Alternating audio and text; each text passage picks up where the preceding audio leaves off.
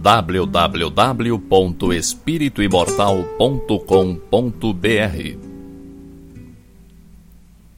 Cinco minutos de Espiritismo visando a reflexão.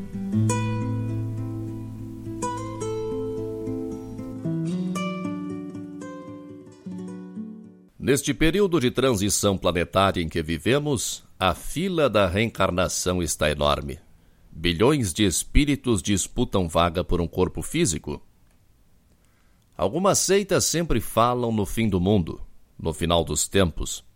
O Espiritismo explica que estamos vivendo um período de transição. Deixaremos de ser um mundo de provas e expiações para sermos um mundo de regeneração. Nunca fui chegado a profecias, até porque o valor da profecia é relativo.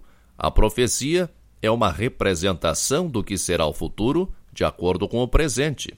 Se tudo continua ocorrendo como previsto, a profecia se cumpre. Caso contrário, o cenário muda e o futuro é redesenhado. Inúmeras mensagens mediúnicas abordam a questão da transição, e muitas delas afirmam que nossa próxima reencarnação não será tão cedo entre 400 e 700 anos. Como eu já disse, não ligo muito para essas previsões, mas isso faz algum sentido. A fila para reencarnar está enorme. Bilhões de espíritos esperam pela oportunidade de um corpo físico. A estimativa é de que haja em torno de 30 bilhões de espíritos na Terra, entre encarnados e desencarnados. Há espíritos que não reencarnam há séculos, e precisam apressar-se se quiserem permanecer no planeta.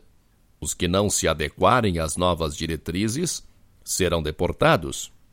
Atualmente, a média de filho por casal está em torno de 1,5, ou seja, de 20 pessoas atualmente encarnadas, reencarnarão 15 espíritos. Se você considerar apenas os seus antepassados recentes, até os avós dos seus pais, foram necessárias 14 pessoas para que você nascesse.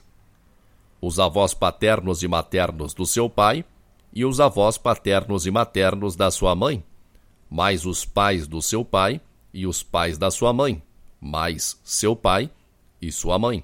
Se os avós de seus pais, os seus bisavós, dependerem de você para nascer, são oito espíritos disputando uma vaga e meia. Viu como isso vai longe? A ideia de ficar séculos desencarnado, esperando por uma próxima experiência na matéria, tem algo de assustador. Assustador talvez não seja o termo mais apropriado, mas não encontrei outra palavra que definisse o que seja viver tanto tempo longe da materialidade. Isso significa que teremos que nos despojar da influência da matéria densa um outro tipo de vida nos espera, com mais responsabilidades, com participação direta sobre os destinos daqueles que nos são caros e que ficaram para trás. Ao longo de séculos e milênios, vamos formando afeições e vínculos de toda espécie com muitos espíritos. Formamos grandes grupos sobre os quais exercemos influência e pelos quais somos influenciados. Uns progrediram mais, outros menos, alguns estacionaram a tempo.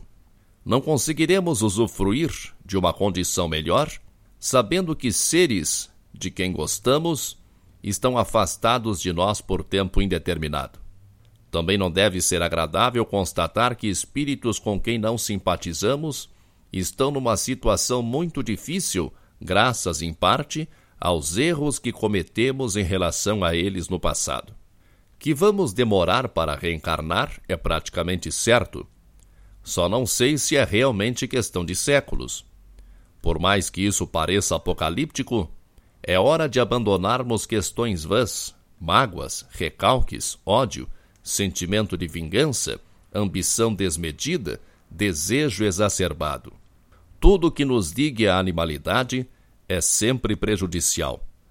Mas num período como o que vivemos, não é só prejudicial, é decisivo.